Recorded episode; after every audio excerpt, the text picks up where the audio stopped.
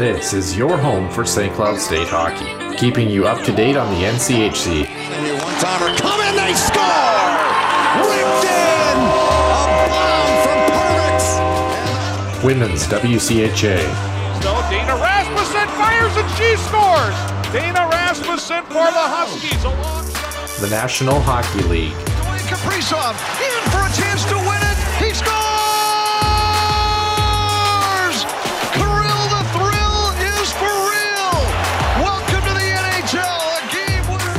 and everything from the state of hockey. St. Cloud Cathedral is now 42.6 seconds away from wrapping up the school's first ever title. Welcome to the Huskies Warming House Podcast Den.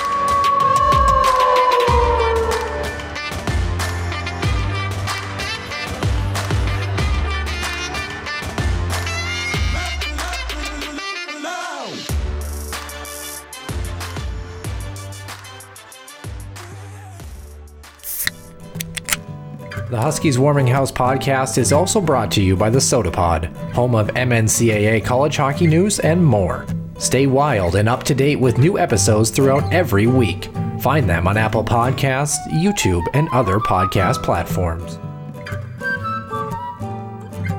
And welcome into episode 176 here in the Den. Nick Maxon and Noah Grant here at the tail end of August, Nick, and we move our attention back uh, over to the men's side of things here. Of course, uh, a, a- another team that has pushed their place into the home spots in the NCHC for this episode. So, really excited to kind of get into the nitty gritty of that. A team that was in this position in terms of a home spot last season. Really excited to talk about this group that, again, we've kind of mentioned multiple times that like it just feels like it's a team that ends up going under the radar somehow. I, I don't really know how that's possible in the NCHC, but I guess.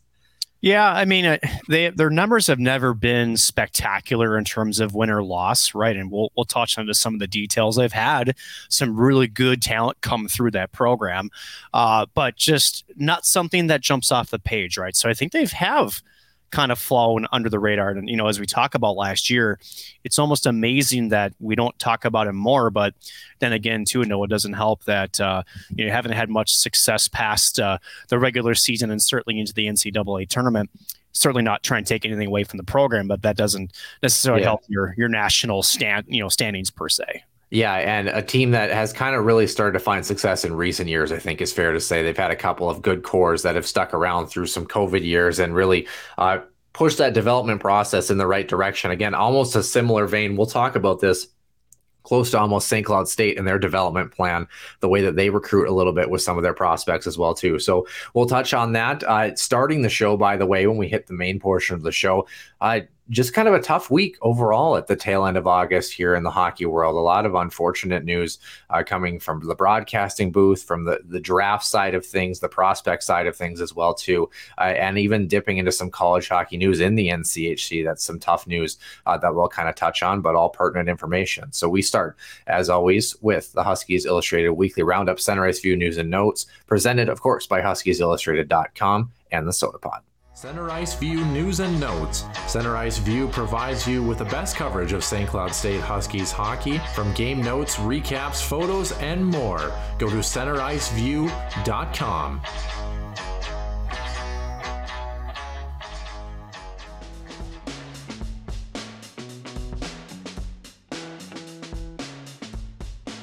Episode 176 here in the den. Nick Maxon and Noah Grant here for another episode here. Before we get to the team, spoiler alert, the Western Michigan Broncos in the NCHC. Excited to talk about them. Nick, we do have some uh, notes that we have to kind of touch on that aren't exactly the most exciting, unfortunately. I suppose, Nick, probably the, the best place to start here uh, uh, is probably in the NCHC, unfortunately. Uh, some tough news coming out this past week here related to the Duluth Bulldogs and actually a prospect that we ended up covering in this similar vein. Actually, when we were talking about incoming freshmen and possible prospects for the Bulldogs, Nick, uh, who are we talking about and uh, what's going on for the Bulldogs?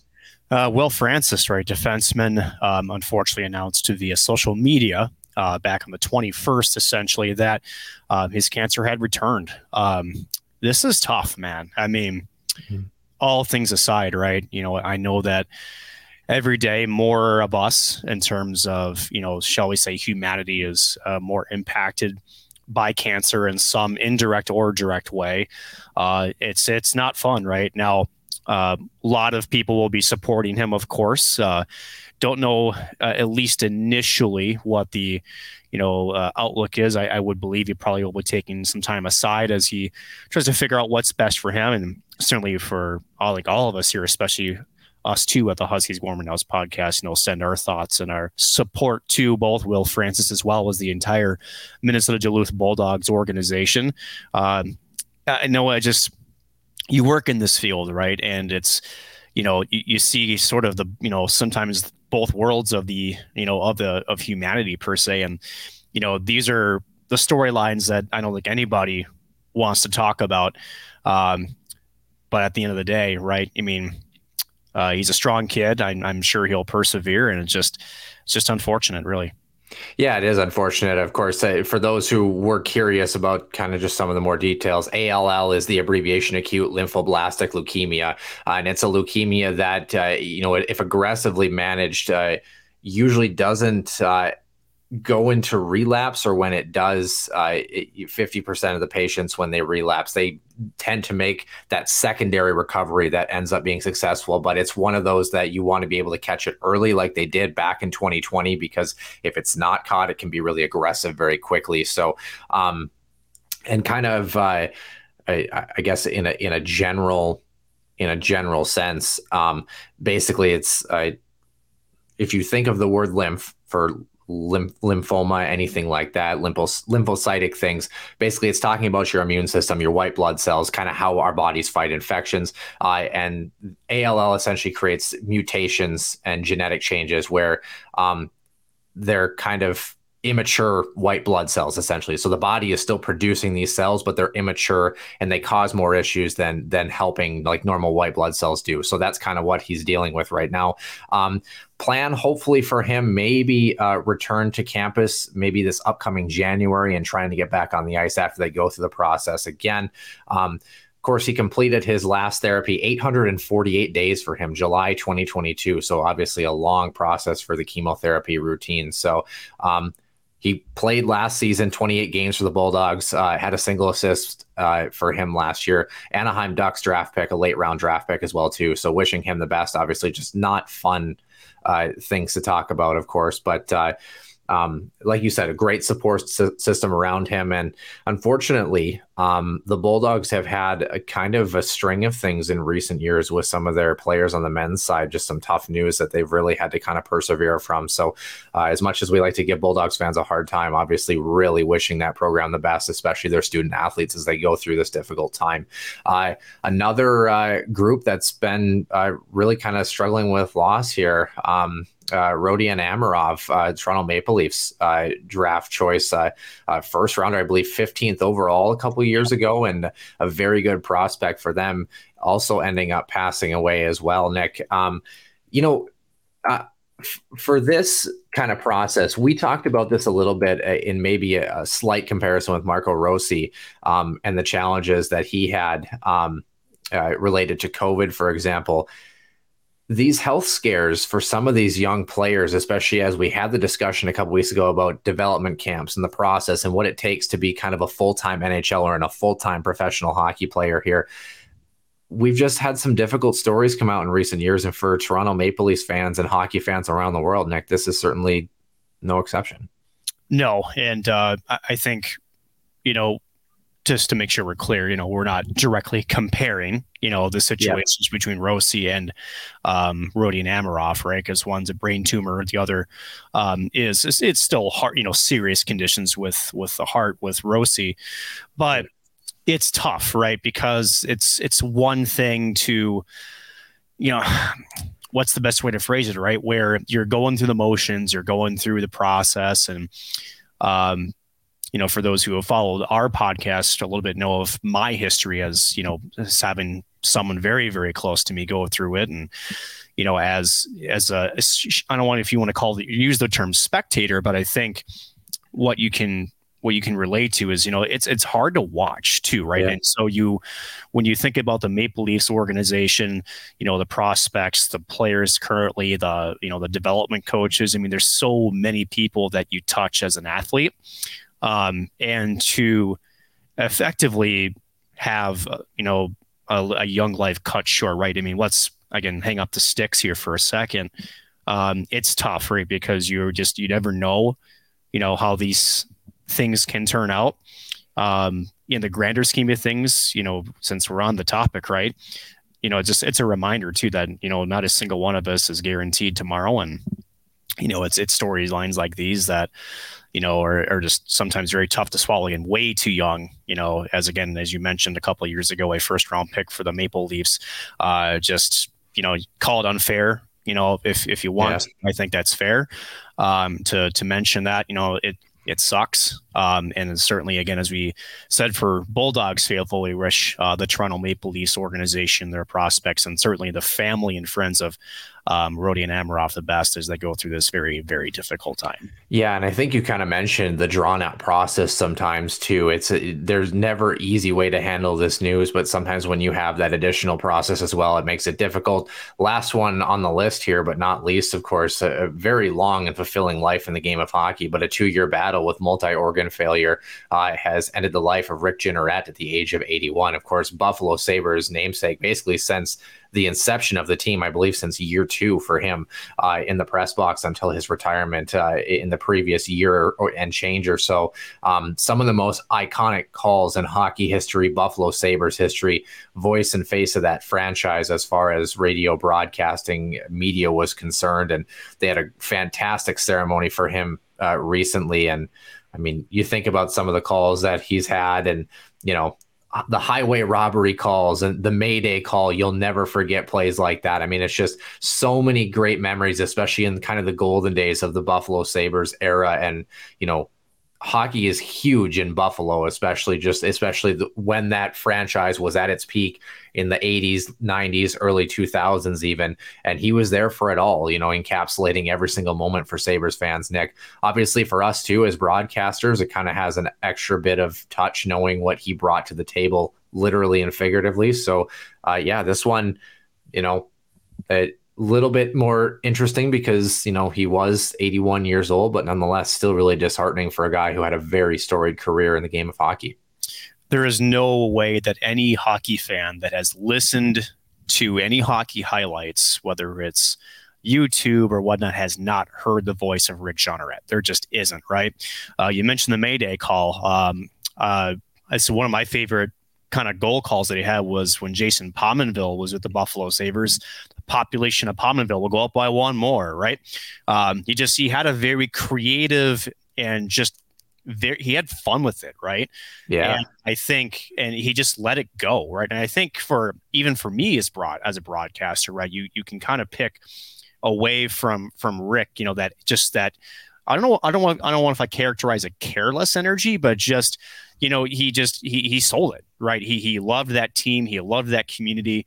Um, and as a broadcaster, just as you mentioned, just you know, just had that very distinctive style and call that you know, just like I said, you know, there's just no way that as a fan you haven't heard his voice. So that one stinks because again, you when you when you're with an organization for you know half a century essentially, right? You become woven into the fabric of uh, the city, that team.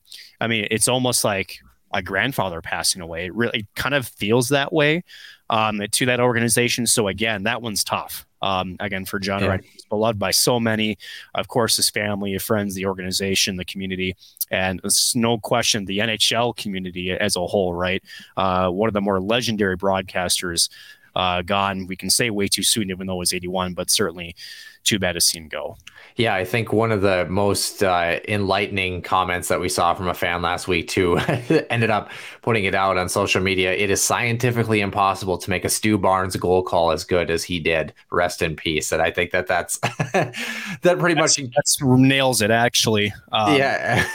but but that that's was he had infectious energy is really what it came down to. He really did, um, and it did. And I think that almost you know in a, in such a micro you know economic way showed you that it didn't matter if it was the star player on the team or a Stu Barnes like candidate, he made you sound like you were a freaking all star when you scored a goal. And that I think that energy with no matter what happened on the ice is what made him, you know, such a intricate and well respected broadcaster across not only the NHL, but I think across sports broadcasting as a whole. Yeah, certainly would agree, obviously. And, um, you know, trying to make an impact on the game as we move forward here. A couple of players, by the way, before we get to Western Michigan on the men's side. If you're a St. Cloud State Huskies fan, by the way, uh, netminder JoJo Chobak and standout forward Emma Gentry, by the way, both representing the Huskies at the USA National Festival last week. Um, some really good uh, kind of summertime shenanigans for a lot of these St. Cloud State women's hockey players. Looks like they're making the most of their summertime plans. And uh, kind of just a more positive spin before we move into uh, the men's portion of things. Also, uh, maybe just a spin too. By the way again we kind of referenced the development piece that we talked about a couple weeks ago. A lot of them making sure they take time off for at least a month or so in the summer i think again good lesson for young hockey players to kind of make sure that they have that good quote unquote work life balance when it comes to playing the game. So good to see the huskies well represented on the national level um, and seeing their success. Anything you kind of wanted to to touch on there nick? I know you obviously saw it well before i did but and we've kind of actually um, have seen tidbits here and there. Actually, the WCHA, especially on the women's side, has done a really good job covering not only the Huskies, but all of their teams and some of their student athletes that have really been doing some interesting things over the course of the summer. Uh, well, it's a big representation for the WCHA yeah. group, right? Um, percentage wise, quite a bit. um, so, but yeah, when, when I saw the news, I mean, going back to last season with Brian Idalski and, you know, sort of you know, putting in his systems and and getting his first impressions. And Emma Gentry was a player that immediately caught his eye when I've had conversations with Idalski.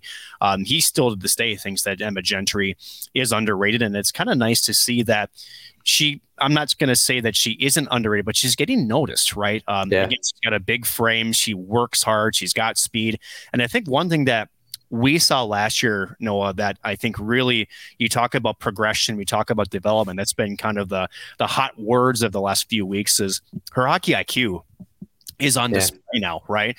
Um, she just knows when to make the right play. She drives to the net at times, you know, just trying to get that puck into the dangerous areas. She just makes the right decisions at the right times. And so I think, you know, when you're doing those small things, right, it comes down to details. And, you know, USA hockey is taking notice and then all of a sudden you're on the roster representing your country. That's a heck of an honor. It's a heck of a, you know a small list of players that you know sometimes even make their prospect list. So congratulations to both of those players representing St. Cloud State women's hockey, and uh, for themselves was a great personal accomplishment and had a pretty good showing for both of them as well.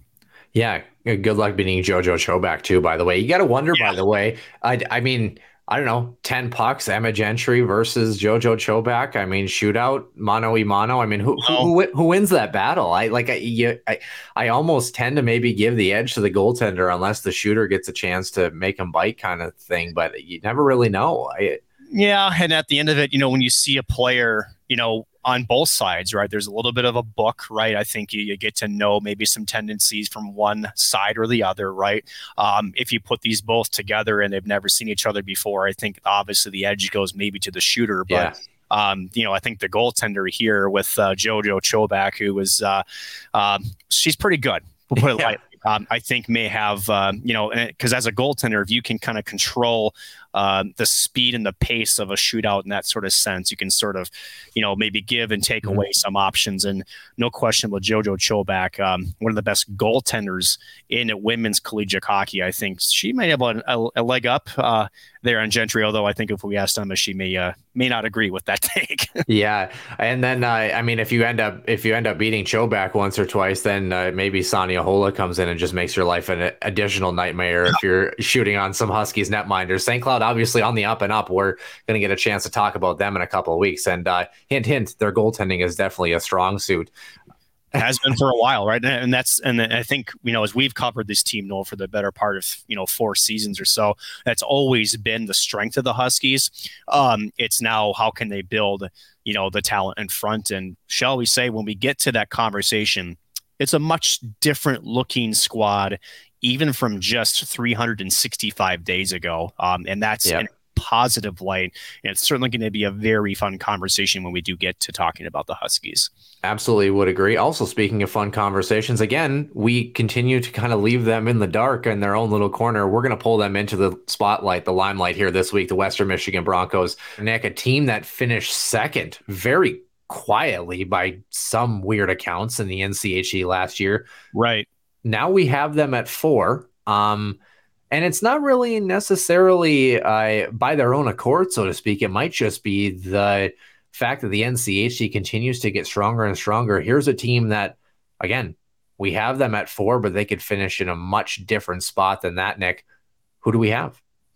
Western Michigan is who we have. Um, yeah, finished at a modest 20 through 15 and 1 i say modest as obviously a joke. Uh 15 8 and 1 in the nchc conference right? Um but the the issue with western michigan was is that they had a really good start to the season and then uh, shall we say they got kind of got cold at the wrong time, or is really what happened to them. Um, was very, very good uh, last year again under Pat Ferschweiler. Um, offense again was there. Uh, Lawson Lunatics again was a very tough place to play, always is. Yeah. Uh, but just got the sense that once they got towards mid February, towards early March, for whatever reason, they just they had a stretch, and it was just the wrong time for them to have that stretch, um, and just weren't really able to recover from it. Um, so yeah, it was it was tough because uh, it, it almost cost them an NCAA bid essentially. Yeah, and a weird thing, like you mentioned, I mean, it was pretty much last year the NCHC was Denver and then everybody else, right? But I mean, Western Michigan at 44, Omaha at 42, St. Cloud at 41, capping off your top four. And I mean, a very tightly contested. We expect it to be that way again through the top four uh, in the NCHC, maybe even a little bit closer to that top spot as well, too. But I mean, like you mentioned, the Lawson Lunatics, 3,667 is the seating capacity, but it feels about twice that size in terms of the energy that they bring in that building, Nick. I mean, one of the best, not in terms of the the structure and the accommodations for the arena, but I mean, as as far as the crowd inside of it, I mean, it bringing a lot of energy and a weird start. Remember, Nick, um, we had this conversation the start of October. They had a three to one loss against Alaska Anchorage, and this was a game that I mean they outshot Anchorage like quadrupled up on shots against them and somehow lost that hockey game and um, had an interesting start to the season. Like you mentioned, they lose to Notre Dame, swept um, pair of games against Michigan, tightly contested games against the Wolverines, dropped a game against Duluth um, and St. Cloud through the middle of November. And then really the month of December was a tough one, a four game losing streak, Omaha and North Dakota, respectively started to get it back together, like you mentioned in the second half a little bit. Uh, losses against Omaha, sweep against against Denver, and then yeah, the way that it really came off the rails is they get swept in the quarterfinals against Colorado College, and that shock uh, finish there. Matthew Gleason, the overtime winner on that Saturday game, and then they get trounced five to one against BU. It wasn't even a contest, so a quiet whimper for a team that finished very high uh, in the NCHC, like you mentioned. Uh, team wise, again, I mean they were 15, eight and one in the conference. Uh, one goal contest, though, four and five. Not a team that you would expect to maybe finish second in the conference with that result. Uh, three and five when trailing after the first, three, 12 and one after the second period. So, obviously, getting off to a, a lead was important. And when I say lead, I mean it in the sincerest sense, Nick six and six after the first when tied, four and two after the second period. So I mean, it's not like they were necessarily in control of games if they didn't start hot, so to speak. They had to get out to a lead for this group. So, um, I mean, as we kind of go through the statistics here, Nick, they outscored their opponents heavily. They they you know outshot their opponents by 202. Um, goals per game were eh, you know over a point or a goal per game over their opponents. They did a lot of things right.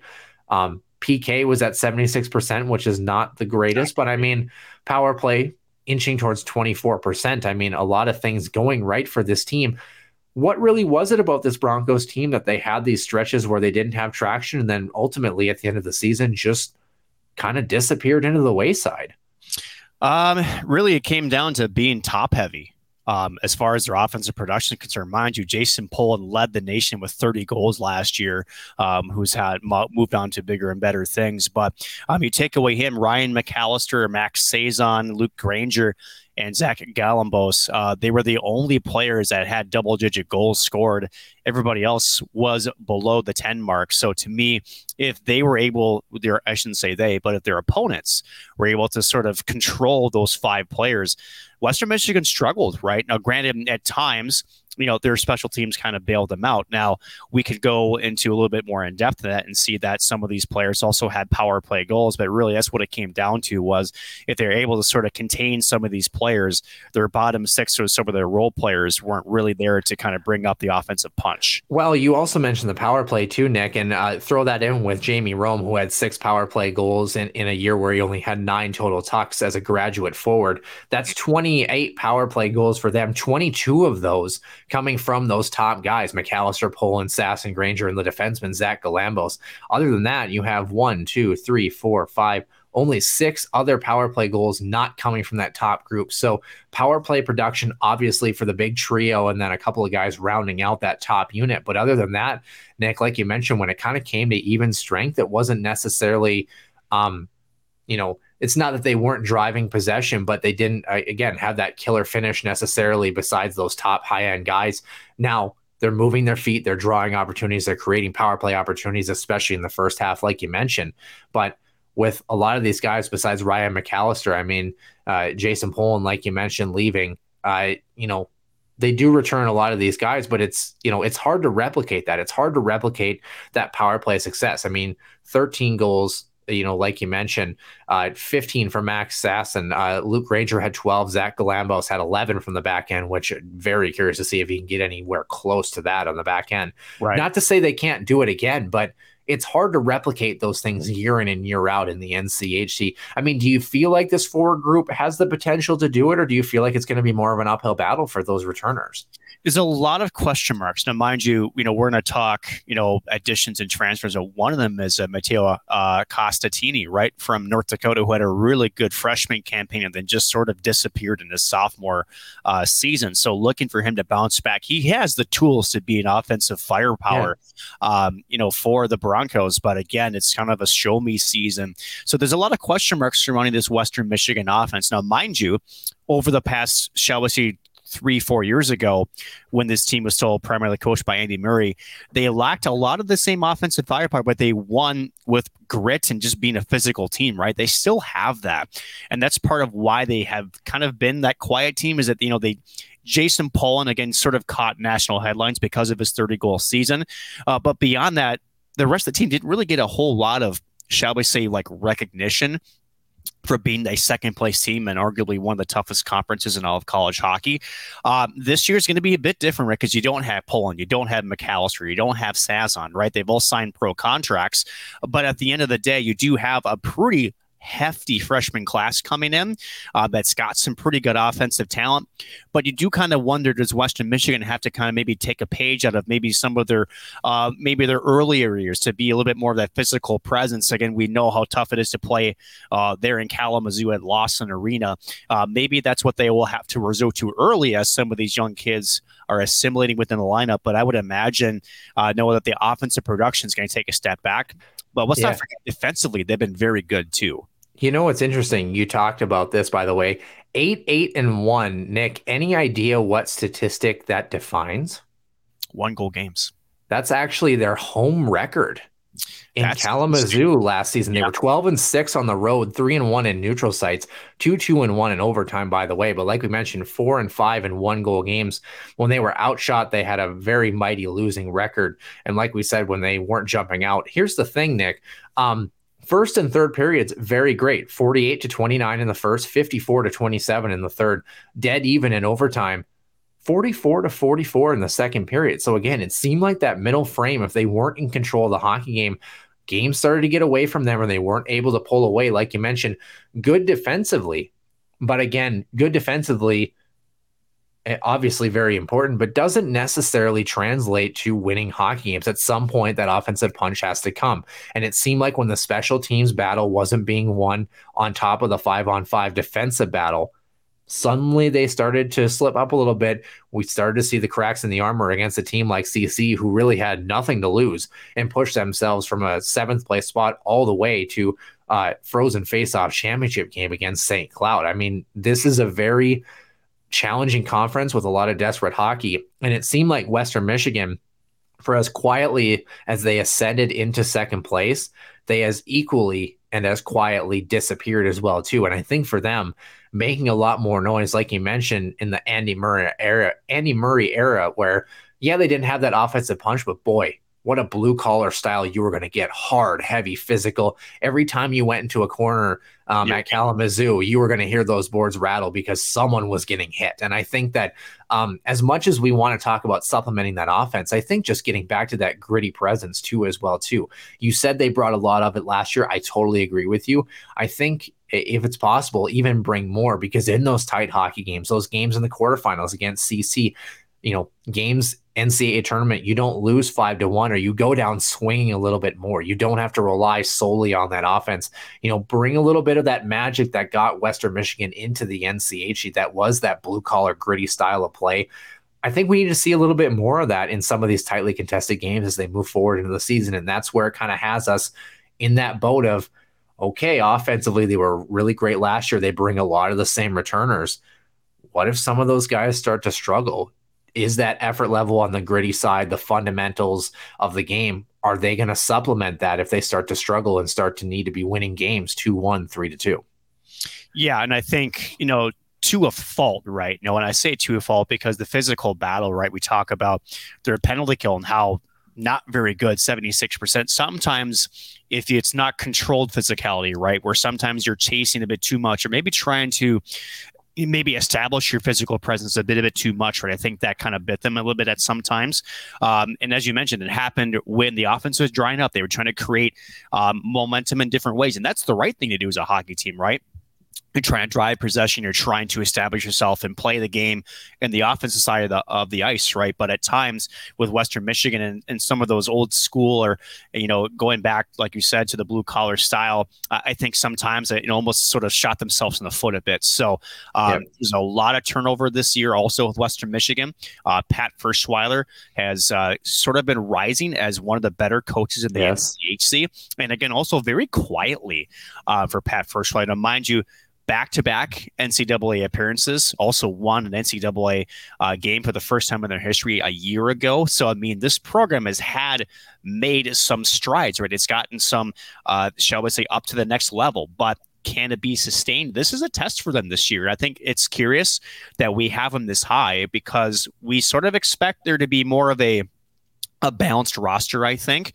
Yes, it's going to be youthful, but I think we also appreciate the coaching staff. I, really think, and we'll touch on them in more detail here in a second, but I really feel like Western Michigan, right now with Ferschweiler at the helm, has really sort of been able to mold that right balance of physicality plus that offensive skill set while being as a unit being defensively responsible. It's a very, very thin balance to have. And over the past couple years, he's able has been able to get that out of his teams, and a big reason why we have him up close to the top of the NCHC. Yeah, you know, make no mistake about it. Yes, we have them dropping from second to fourth. They could easily finish third. They could easily finish second. I mean, I think it's going to be a dogfight, truly and honestly, in that mix here. I think really honestly, anywhere from maybe third to sixth, potentially even. Yeah. I mean, there's a lot that could really swing here in the NCHC. You mentioned Pat Ferschweiler, only in his third year year. Of course, second stint, originally hired by Jeff Blashill, if you remember that name, if you're a Detroit oh, Red yes. fan, by yeah. the way. Um, Andy Murray, of course, uh, hung on to him back to back NCAA appearances for him. Of course, best finish in program history last season, by the way. So it really puts a damper on an otherwise really great season um, because they just weren't able to close. And I think if they were able to maybe get to the second round of the NCAAs and, you know, push into the NCHC Frozen Faceoff is a much different story for us here. But I think just the end of the season left a lot to be desired. Um, you know, and then a great crew around him. Jason Herter, of course, former UMD Bulldog, uh, in terms of his coaching tenure as well, too. Um, five-time NCAA tournament appearances for him before. Uh, JJ Crew, obviously, coming in June of 2020 was his hire date. Good player development player, um, graduate assistant at Ohio as well, by the way. Um, Jared Brown, uh, the newest addition, of course, he just joined uh, in July of 2023. Great last name for the team colors, by the way. I'll just yeah throw that, throw that one out there. Uh, no last horse, no horsing around there. and that's our show. Um, yeah, right. uh, it's the last three seasons for him in the USHL and then NAHL. Cedar Rapids in the USHL was his stopover as well. Uh, was in New Mexico with the Ice Wolves in in the NAHL. I that was so bad. That was it like was that so was like Noah Grant bad. That um, was that, that, that was That was a tough one. Uh, what wasn't bad though, former Bronco netminder Will Massey again volunteering with uh, the assi- the goaltending uh, duties as well for the assistant coaches. Nick, um, great coaching crew again. Again, they always seem to have this quiet mix that seems to get the job done every year. Now, there's not a lot of there's not a lot of turnover for this group. Nick, obviously, you only have four bodies that are on their way out. Um, as transfers, right? There's other ones that right, right. But yeah, not a ton of players leaving that are still playing college hockey. And the reality is, I mean, I guess if we want to just jump into it, the only you know notable one, uh, Northern Michigan picking up Jack Perbix, of course. Yeah. Uh, he had 13 points last year. Otherwise, Lucas Mata, Barrett Brooks, uh, Will Hamley, a defenseman, forward, and a goaltender, respectively, did not see much ice time, if any. So, um, you know, really, they're trying to supplement more offense, which this Bronco team, um, they're bringing in a lot of bodies here, Nick, but um, again, I, I think I just, and we'll kind of flesh this out as we go through, but I want to qualify. Again, we talked about, yes, this team still finished second in the NCHC last season by a narrow margin, but they still did. Um, yep. And again, we have them down at fourth and they're not losing a lot. And by all accounts, as we're going to get to, they're bringing in a lot of really great offense and some really great yes. players. So, I mean, I guess for those who are wondering, because I'm sure they were enlightened by our Duluth selection at seven, why number four for the Broncos here with all this going on? Because I think just the way that they play the game, right? Uh, I think they're not like a Scott Sandelin squad where, you know, it's defense first and then, you know, if you can supplement offense, great, right? Uh, Western, Mich- Western Michigan comes at you. They really do. They drive the puck down your throat. Um, they don't have any, uh, shall we say, hesitation to go in and be physical in the corners. Uh, but they also have scoring touch too. Um, and so, like I said, they're kind of this nice hybrid team that can kind of do it all, right? They don't have, besides Polin last year, they don't really have that one guy, especially this uh, upcoming season, that's going to maybe stick out. Like this is going to be the guy that's going to be, um, we're going to be looking forward to, you know, produce on offense. It's going to be a team by committee. I think that scares us a little bit if we're going to be completely honest with you right because if you if you have to essentially you know rely on that team approach and there's still a lot of skill and we're going to talk about that um, here in a, in a minute um, this team could be very balanced up and down the lineup. Um, and I think that's the big thing. And goaltending, um, which they're going to be returning a couple of folks, uh, that's set in stone. So I, I'm, I think for for the most part, we're talking about Western Michigan. They are just they're a different animal because they just there's not really a drop off between line, the top six versus the bottom six, especially on offense. Um, it, it's just that you have to kind of be prepared for everything all at the same time. Um, again, we talked about the one knock being the PK. Um, I'm sure they'll probably sort that out a little bit, but they're a dangerous squad because again, it's it's more by committee than it is by shall we say top six versus bottom six. Yeah, and of course you're losing, like you mentioned, some of those seniors that are on their way out as well too. Not a lot of graduate players that are deciding to hang on, but um, you know other players that will decide. But I mean, when you look at this incoming class, that also indicates a lot of turnover for us too, Nick. And um, you know, you have what is it? One, two, three, four, five, six players that are going to end up coming in as true freshmen, and then you have four actual transfers that are coming in as well too. Uh, any curio- out of curiosity, Nick, is there any place that you want to that you want to start as far as this list is concerned? Do we want to yeah, start with the transfers because we already talked about uh, Costantini, right? Because with North Dakota, we talked about how he really is an X factor to this squad. I think that a change of scenery is probably best for him. Again, kind of sprung out of the scene. He was dangerous with the puck as a freshman with the Fighting Hawks, and then just really struggled last year. Um, now, mind you, he's one of 14 players that decided to say goodbye to the Fighting Hawks organization. Um, but I think under the Western Michigan uh, system. I think he's going uh, to really be just in a better spot, right? Because I think sometimes with North Dakota, uh, especially when you spring on as a freshman, there there's expectations there, right?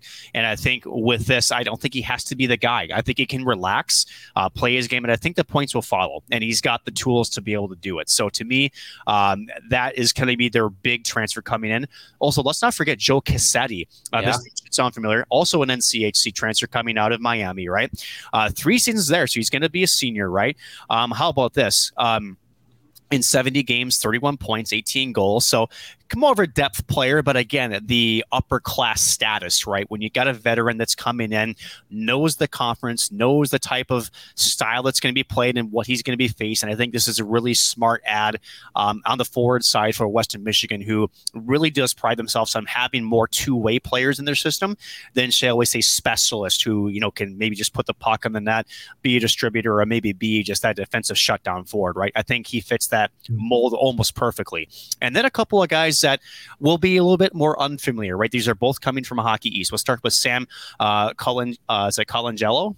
Um, Sam Sam Colangelo, great yeah. Northeastern guy, obviously 54 yeah. points in 72 contests, and of course uh, he's a Anaheim Ducks draft pick as well, and yep. uh, 2021 gold medalist for the World Junior team. As a lot of people will really remember him, so that's a great pickup for the Broncos. I like that addition, and like you mentioned, uh, also a BU pickup in Ethan Phillips, a bit more of a, a kind of a hard nose heavy forward, has just under 90 games and 38 points to his belt.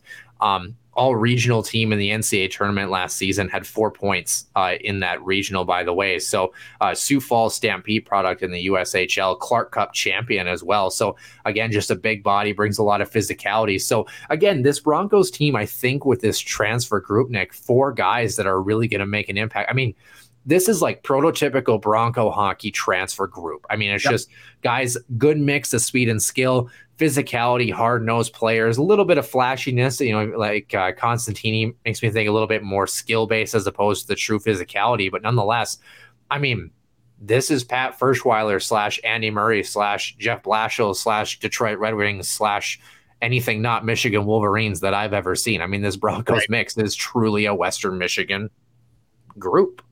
It really is. Um, and we're going to see that more with the freshman group. Uh, it, it, almost echoes itself perfectly.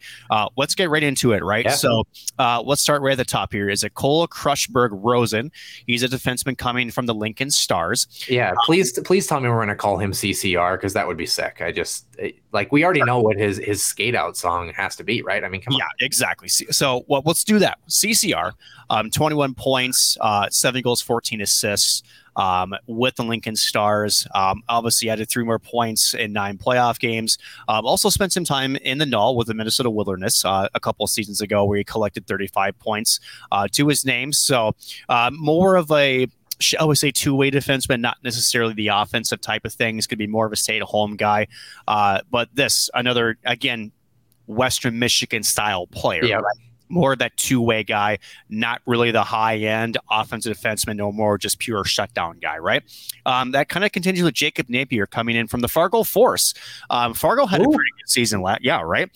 um, how about this again? Very similar, twenty two points versus twenty one, and seven goals, fifteen assists uh, for the Force last season. Also spent some time with Muskegon, um, earning ten points a couple of seasons ago, while skating in fifty eight games for them respectively. So again, two way guy good defenseman, some offense here, but more of that mix, right? Yeah, and that kind of rounds out the defensive group for the freshman incoming. And I think again, when we talk about Bronco hockey, again, they're not they're kind of in in the same boat that St. Cloud is in in some respects where they're not getting these A plus A minus players necessarily but they're getting the best of the best for like these B plus players that have really good development potential really good underlying possession numbers, really good ability to do whatever it is they do well. I think of both of these guys, guys that good 200 foot players, good shutdown defensemen that can add a point, couple points here and there, good middle pairing defensemen, so to speak. And I think both of these guys fit that mold very well. Very curious to see how they're going to develop, uh, you know, in that system because I think that they just, again, everything I've seen through the first couple of guys that we've talked about, we have whatever it is, three forwards and a net minor to get to. But so far, I mean, this is like Pat Ferschweiler system right to a T for all these selections.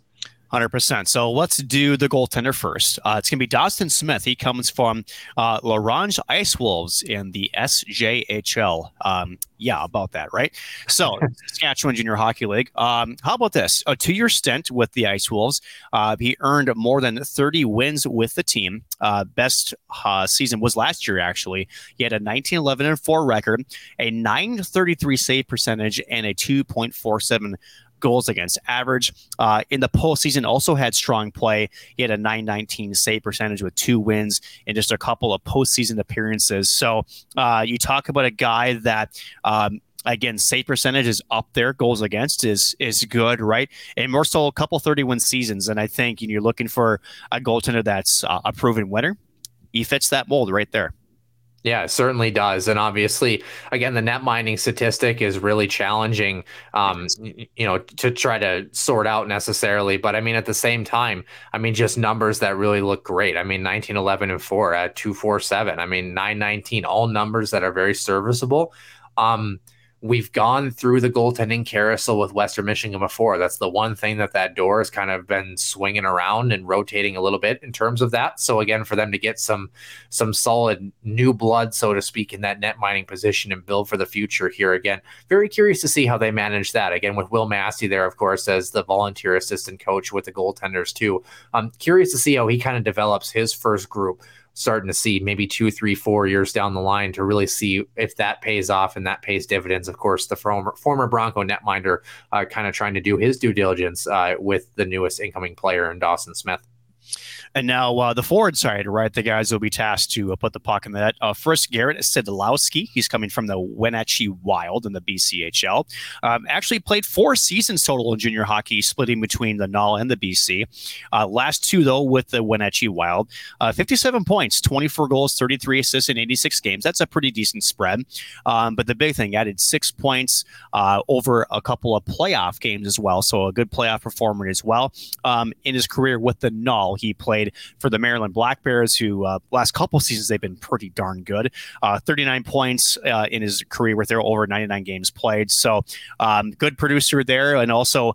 Uh, I think the four years Noah in junior hockey, uh, you know, some players take one, some players maybe get 10 games, some get four years, and sometimes, and even Brett Larson with St. Cloud talked about it, where it says, you know, this kid almost is what we call a late bloomer. He almost spreads that to me, right? And sometimes these players are some of the best underlying pickups only because they're mature, right? Is that, you know, maybe they're not necessarily the best point producers, but they have a better hockey IQ. Their emotions, you know, are a little bit more, shall we say, mature in game situations. They're not going to get too high or too low on certain things. Uh, so this is another, we talk about yeah. West Michigan, prototypical player. And you know what? It's very fitting that you mentioned that development path. By the way, the next one on our list, Ian Somoza. For those who remember that name well, don't forget brother Ethan right. played for Bemidji. He's now in Greenville in the EC. Um, younger brother Evan plays in Odessa in the NAHL, by the he way. Yep.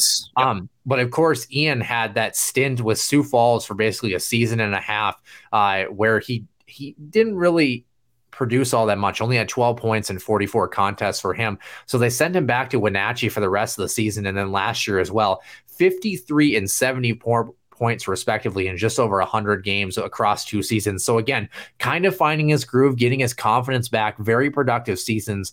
And there's a guy who kind of got a shot at the higher level, didn't exactly, you know, wow anybody with it. They sent him back over to the BC and he's really produced and he's earned that opportunity. And I'm very curious to see how he's able to run with that because um, I, I, love the opening line. Uh, had an electric career in the BCHL. And absolutely, I mean, he transitioned back down and just needed that confidence boost.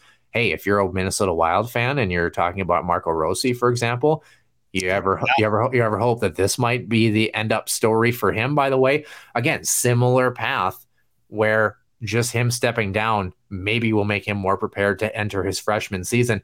He'll be an interesting mix. And by the way, he's wearing one of the best numbers that you could ever wear, number 26. Of course, that was my childhood number. So how could you not be good at hockey? I mean, let's be real. Well, and again, you know, sometimes, like you said, it boils down to just confidence one and maybe also just maybe opportunity comes with that too right? Um, and junior hockey can be uh, can be challenging both mentally and physically right? Again we talked how uh, with Szydlowski sometimes it is just that your game just takes a little bit longer to develop um, and, and, sometimes it's just a confidence piece and uh, really showing it the past couple of seasons that um, he has progressed in his development right? Um, another guy that's similar to this and this rounds out their incoming freshman class is owen michaels uh, coming from from Dubuque Fighting Saints. Um, so he split some time between both the USHL and the NAHL. Um, so last year with Dubuque, he was able to collect 26 points, 15 of those being goals. And then also, this is a big one. How about this? Eight points in five postseason games, right? So you talk about um, the meaningful games. Sometimes you want players that really shine when it's the most stressful situations. And yeah, eight points in five games, that's pretty good, right? Um, two years with the Bismarck Bobcats, he collected 53 points over the course of uh, his two seasons with the Bobcats there. So again, you're talking about spending time at different levels, but also having success at both levels there, Noah. Yeah, I got the chance to watch him play. Obviously, 32 points his second season with the Cats, and um, you know, penalty minutes notwithstanding, definitely was not a not afraid to shy away from the physicality. Very much a blue collar player, very much a player that will fit into the middle six, maybe maybe bottom six, depending on where he jumps in for the start of his freshman year at least. Very willing to go to the front of the net, be in the blue paint, be in the corners, gritty areas around the ice. That was always his game, and I think that um, again as you talked about, all of these players, um, regardless of their trajectories, have been comfortable being the guy that hasn't been the guy on their team necessarily, and they're comfortable being a part of a team system. So that's where this Bronco team could very easily finish in the same spot where they were last season, bringing these guys in. The question is, how are they going to adjust? This team, of course, didn't lose a ton. They have to now assimilate their freshmen. They have to make sure their goaltending obviously is squared away too. But um, yeah, I I love all these picks. I, I think that as far as the incoming class and the transfers, you want to talk about players that fit a mold and a style. A couple weeks ago, we talked about North Dakota and the challenges that they're having with a mixed bag, so to speak. This bag was handpicked, signed, sealed, and delivered. And it says property of Pat Ferschweiler because this is very much Western Michigan Bronco hockey as far as the players that are coming in. Is that kind of how you see it, Nick? 100% because, you know, I'm going to kind of jump right into it because you mentioned it. They're not missing a lot or not losing a lot, but the pieces that they are losing are are actually quite as significant, right? So if we go through yep. the list here, um, one Ryan McAllister, he's gone right going uh, over to pro. Um, another name that they're losing that I don't think skated uh, a, a, a, game as Theo threw him. Uh, but uh, going down the list here, right? So uh, Cole Gallant is also going to be off to the races. So he yep. uh, is done. Jason Polin, we talked about him. That's a very, again, that's 30 goals that you're missing uh, from him. Um, you're also going to be missing a guy with a name uh, is no G. Yeah, Jamie Rome. That's right. Jamie Rome is also yeah, gra- graduate forward last season, and I think the challenge for this Western Michigan roster too, by the way, uh, is a lot of their exits too were like pro signings, and we've seen that with Western Michigan. We saw that the year prior with like Ethan Frank, for example, is guys who hung on for that fourth or fifth year and had a couple of Western Michigans had a couple of really good runs before they've offloaded guys that have played pro, and then they're losing a couple of guys and then uh, Barrett Brooks, uh, again, also leaving. Uh, then you're yeah. missing, uh, I believe, yep, Jack Perbix. We talked about him before. Aiden Fulp, that's a big one in the back end. Um, you know, as far as uh, uh, his presence, you know, wasn't this, you know, definitely two way, but also had a, a, more of a breakout offensive year his senior season. So he'll be missed, especially yeah. back end. Well, well, like well, like I said, I mean, they're just they're missing all of these guys that are suddenly turning pro here, and they kind of have a similar problem to what St. Cloud does, where they do such a good job developing these guys, and then they end up losing them after their fourth or fifth years because they have guys hang around. Um, you know, or in normal years, their third or fourth years, they hang around, finish that development process, and then they make the jump after making a run with their core group. I expect a similar process with the incoming freshman group that's coming in, the six guys here. And uh, yeah, I mean, you know, just trying to supplement that, I think, is Western Michigan's biggest challenge. Is a lot of their guys they don't leave for other schools. It's because they're leaving because to finally turn pro after the great development process the Broncos have had. Right. And then the last few we talked about Max Sasson, again, another pro signing, right? So um, not a ton of names, honestly. Uh, but again, they're impactful ones. And so, uh, but when you look at the guys coming in, both transfers and freshmen, we talked about this. This is, as you mentioned, a Pat Ferschweiler full group, and I believe this will be his third full season behind uh, the bench as a head as a full time head coach. So, um, at the end of the day, um, again, as I mentioned this before at the top, I think for Western Michigan, they're going to have to approach this season as a collective, right? You're not going to have the standout guys, at least that we know of, right? We could be surprised. But typically, Western Michigan, minus Jason Polin uh, last year, has never had the big name that's, you know, going to draw eyes in terms of offense, right? They're going to be more back to, I think, a blue collar style. Uh, but it looks like they got the names to do it. And if they do do that, I think, you know, especially the NCHC, you're going to give a lot of teams fits. You really, really are. So that's where I see them headed. I like the group. Yes, it's going to be tough with some of those key guys that have left to either bigger or better things. And again, Perbix going over to uh, the transfer portal, but largely it's an intact group. And it's going to be a group that I think under Pat Ferschweiler, again, for the third season, uh, you're going to see uh, another step towards the team that he's wanting to mold. I really do. Yeah, getting a chance, obviously, to kind of get that bonding here now. We're four weeks away from the start of the women's season and about six Crazy. away from from the men's side here now too. So it's going to be exciting to see how these groups kind of mesh here, Nick. Um, and again, talking about, I guess, to flip the question on you, season outlook for this Broncos team as they navigate this new trajectory here. Obviously, have a chance, I would say, at minimum for home ice in the NCHC, if not better here, Nick. I mean, we're going to go through their schedule in a second. I guess maybe we'll start there and then just kind of see. Yeah, uh, starting off with a couple um, on the road. Actually, um, they got an exhibition against the U.S. Um, under 18 team, and then a home home with Ferris State, uh, and then a home home with Bowling Green to kind of get them going, and then it's right into the NCHC schedule, which um, is not easy right away. Um, going to be going um, on the road to face uh, the Mavericks of Omaha, and then at home St. Cloud State. Now, for Huskies fans, this has been essentially uh, that one arena that just has given the Huskies fits over the years. And it's uh, and it's always been early in November too. It's always yeah. been a killer if this Huskies team is not ready to go. Yes, huge. Uh, and then they go to Colorado College, and then for a sort of a non-conference, um, shall we say, holiday, they got St. Lawrence uh, at home that uh, they're going to be welcoming as part of their non-conference schedule. Um, and then they don't. Uh, they then have another non-conference opponent, yep. I should say, with Lindenwood, and then before finally finishing off the first half unofficially against Denver, also at home. So uh, a pretty heavy ro- home schedule. Yeah. Out uh, the Thanksgiving before the holiday break, um, but nonetheless, uh, there's a favorable schedule there. No, yeah. really break it down. Yeah, and you round out the calendar year on the 30th of December with an exhibition game against Western Ontario at home. So theoretically, I mean, you've got seven games uh, in a nice little home swing to finish out the calendar year of 2023, Nick. Um, and four non-conference games and an exhibition game and a chance to kind of uh, do some damage, so to speak, build some confidence. Obviously, you can't drop those games against St. Lawrence, I would say for sure. So um, that's going to be a good litmus test to see how Western maybe handles a challenge that's outside of the NCHC. And then they, um, bit of a, a tough matchup to finish out the first half of the season against Denver. By the way, thank goodness it's at home, but that Pioneers group will be a, will be a good test. And also, uh, the test at the beginning of December against Lindenwood, not the last time they end up seeing the Lions. No, and that's what's kind of cool here is that you have uh, a non-conference opponent that they've seen four times, right? So yeah.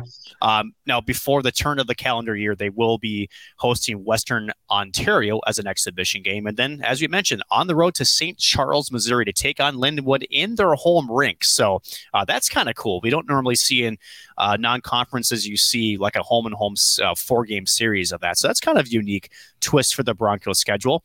Uh, but then they continue on the road. They're at uh, Oxford to face the uh, Red Hawks for Miami. Then another home stretch.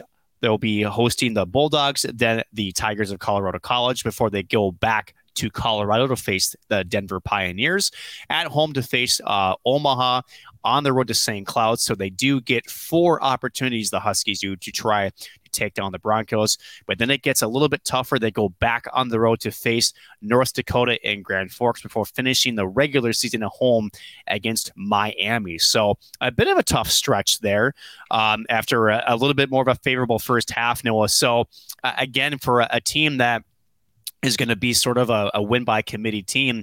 If you can get that committee all on the same page uh, during the first half and you got some confidence building, uh, you should be ready for a, a, what looks to be a pretty difficult second half, but still not a bad schedule. Yeah, four of your last six and six of your last 10 on the road. Obviously, St. Cloud and North Dakota, four game road stand, two tough buildings to play in. Obviously, uh, I believe it's North Dakota and Duluth are the only single time opponents for NCHC matchups in January and March, respectively, for this club. Everybody else they will see twice, like you mentioned, including the Huskies. But uh, yeah, do you think uh, when they play Colorado College at the end of January and then head to Denver the following weekend, you think they just jump on the bus, bus and just practice nice. at Ed, Ed Robson until they jaunt on over to Magness. I don't know.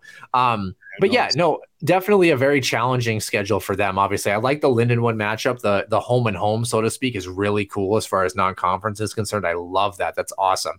Um, similar colors ish, similar styles. I guess the the kind of cream and tan versus the true, you know, brown and white, so to speak.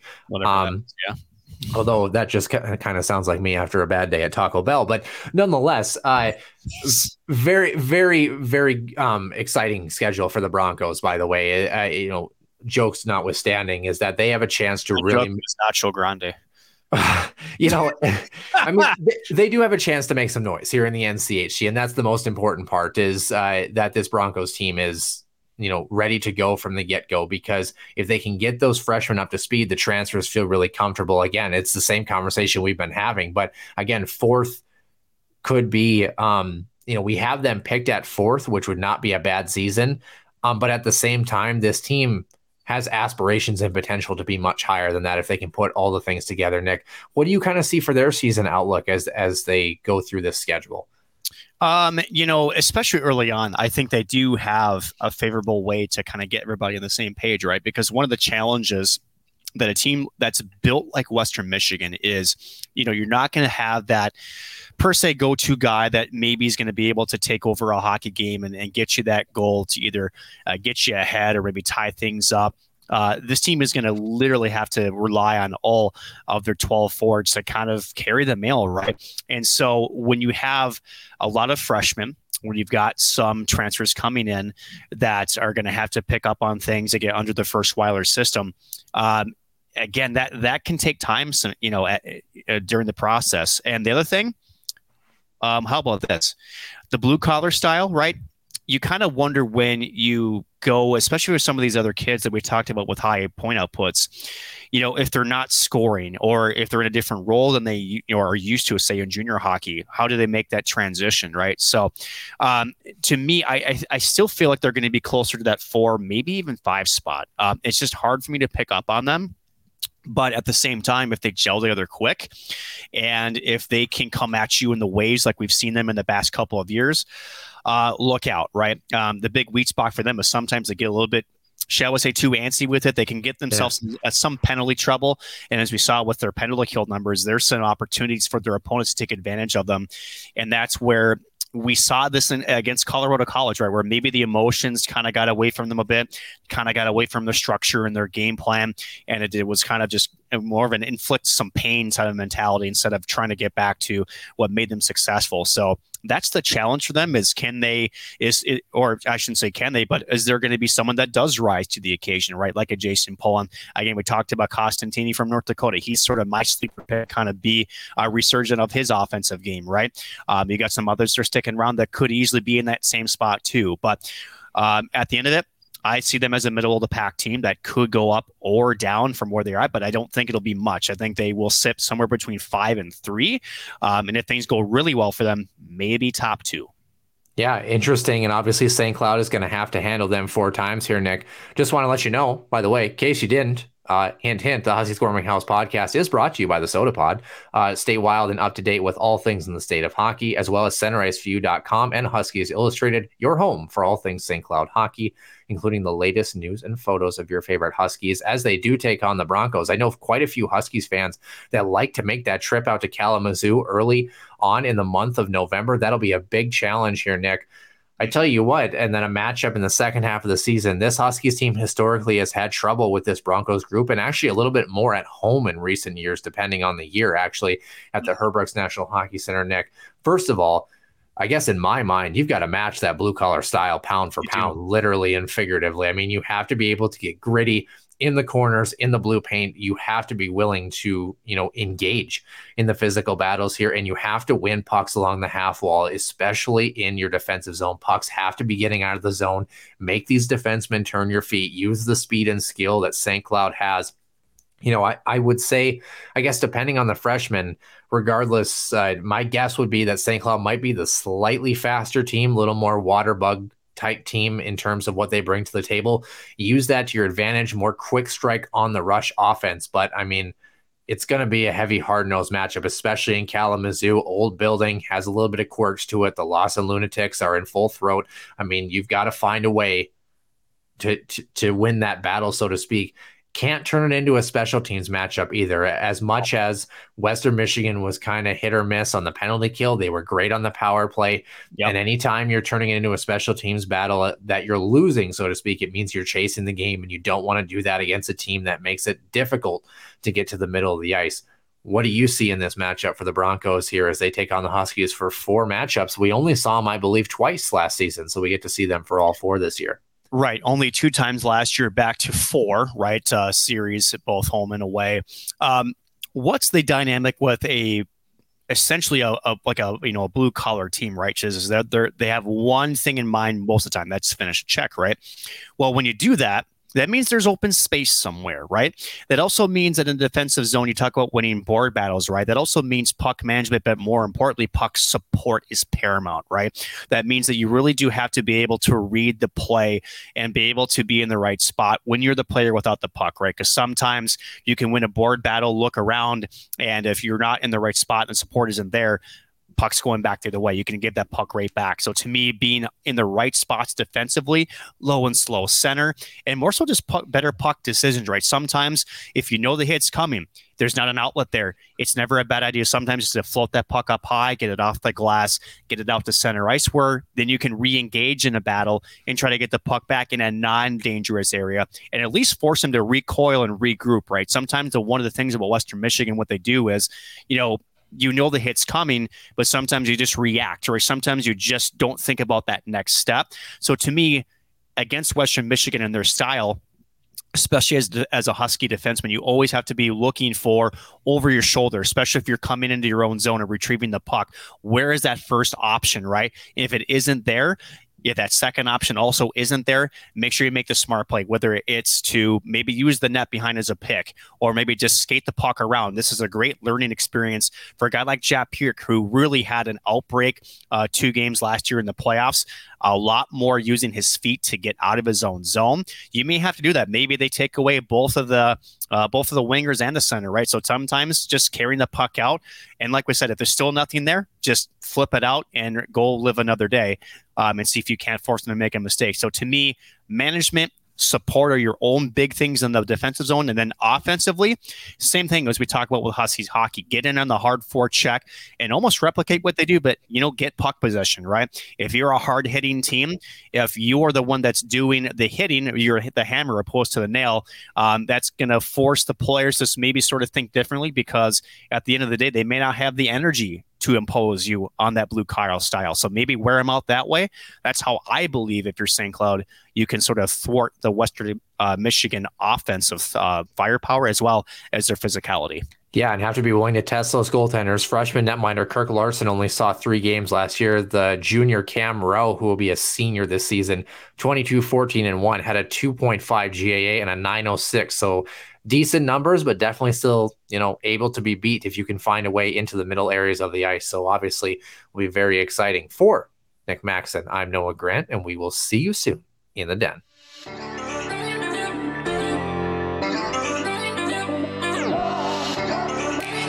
One timer coming, they score!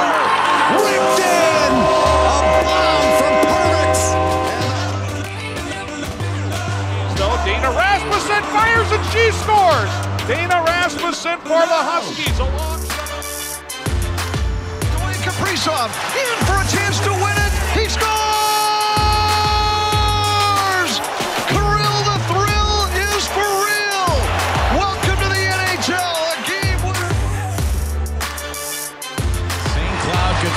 Now 42.6 seconds away from wrapping up the school's first ever title.